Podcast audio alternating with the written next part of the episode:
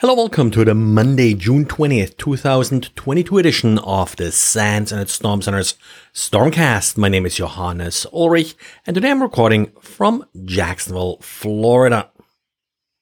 Splunk late last week released a critical patch for the Splunk Enterprise deployment server.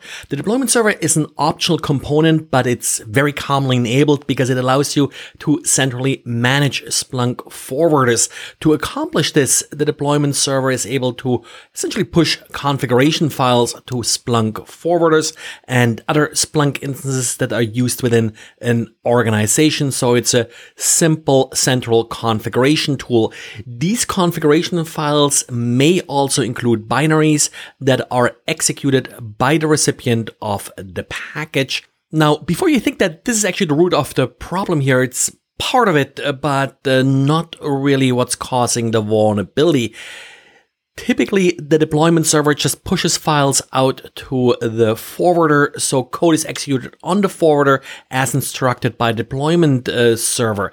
The forward itself should really only receive those files, but the vulnerability that was patched late last week does allow forwarders to actually execute commands on the Splunk deployment server. Now, since you typically have these uh, forwarders installed throughout your enterprise on uh, different endpoints, what this means is if one of those endpoints gets compromised, then an attacker could use the Splunk forwarder to compromise the deployment server. And once the deployment server is compromised, then of course the attacker uh, could compromise the enterprise by pushing malicious configuration from the deployment server. And of course, these forwarders, they have to read all these log files, which requires privileges. So they typically do run as system on Windows. No public exploit is available for uh, this vulnerability at this point, but uh, you can imagine it's critical CVSS score of 9.0. So certainly something that you need to address. However, Splunk doesn't make that terribly easy.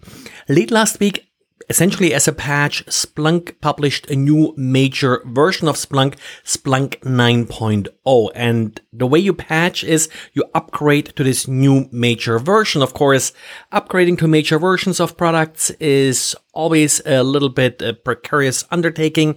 That's uh, why you need to do some sufficient testing before you actually go ahead with this. There are a couple other things that you could do in order to mitigate this vulnerability.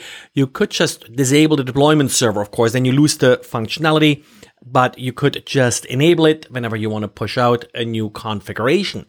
If you do so, just be careful when you disable the deployment server.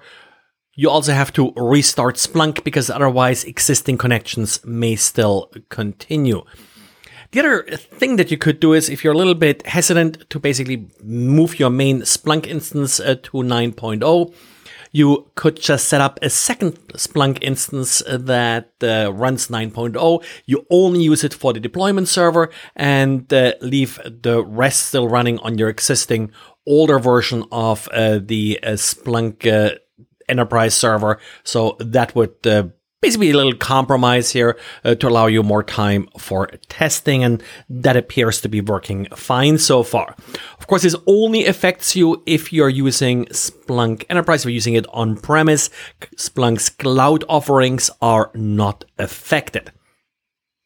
And on Friday Brad also published a malware analysis diary again. This time he went over a malicious email sample that pushed the Matanbuchus uh, malware, if I pronounce uh, this uh, correctly, which then led to Cobalt Strike via an interesting sort of chain of events. So first you get a fairly generic spam message that says something about, hey, here is the document I wanted to send you.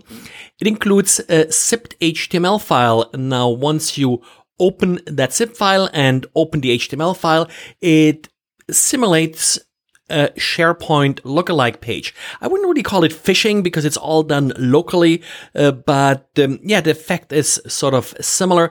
And then within that SharePoint page or that SharePoint lookalike page, you see what looks like yet another zip file. So now, just like you used to, you can basically just click that file or copy it uh, to your uh, desktop, and uh, that's sort of when you download that, and it's not really downloading because it's already on your system, just sort of embedded in that HTML file. Uh, then sort of the remainder of the exploit chain happens. Uh, you're then downloading your DLLs and uh, your MSIs and such, and then in the end, you're ending up with Cobalt Strike. So th- that SharePoint lookalike trick, I haven't really seen it uh, like it yet. I've seen these sort of self-contained HTML pages with um, additional content like ISO files and such in there. Uh, attackers are just playing with um, these more complex tricks to uh, basically bypass uh, user education here. For more details, sample files, and in the case of compromise, uh, just see Brad's blog. And when we think about ransomware, we usually think about compromised endpoints. And so a lot of the ransomware protection kind of focuses on endpoints. Cloud storage is often not really sort of considered a target necessarily of ransomware because it often has automatic versioning and backups. Uh, so makes it kind of easier uh, to recover uh, from ransomware but uh, actually had something similar in Windows. Uh, we do have shadow copies and restore points, and ransomware usually just disables them or deletes them. Well, Proofpoint last week published a blog post showing how a similar technique is possible with SharePoint Online and OneDrive. There's a user configurable option that allows the user to adjust how many versions of a document are being kept. The attacker uh, could now adjust that option to set it to a lower number. So for example, if you only retain three versions, or you can actually just set it to one version, you just have to encrypt the file once or three times if you leave it at three, and then all the versions that are being stored are encrypted. Yes, you can set it actually uh, to one, uh, which then makes it even sort of trivial to do uh, the encryption. The default is 500, which would take quite a long time to really encrypt all the files. So that would make it more likely that the attacker is being discovered while uh, the uh, encryption is still in uh, progress. We have, of course, seen attackers that outright like delete files from cloud storage and such. That's certainly not that uncommon. This is really something that uh, Proofpoints have considered as a weakness of uh, SharePoint. Nothing they have actually seen exploited yet, but something to watch out for. In order to do that, of course, the attacker does need to have access to user credentials. But then again, with ransomware, kind of always sort of assume, like I said, so that compromised endpoint. So getting access uh, to credentials may not necessarily be sort of the big hurdle at that point uh, to overcome. And a quick shout out to our SANS.edu classes of 2020 and 2021. We had our commencement ceremony uh, this weekend in Cleveland. So congratulations uh, to everybody uh, for what they accomplished.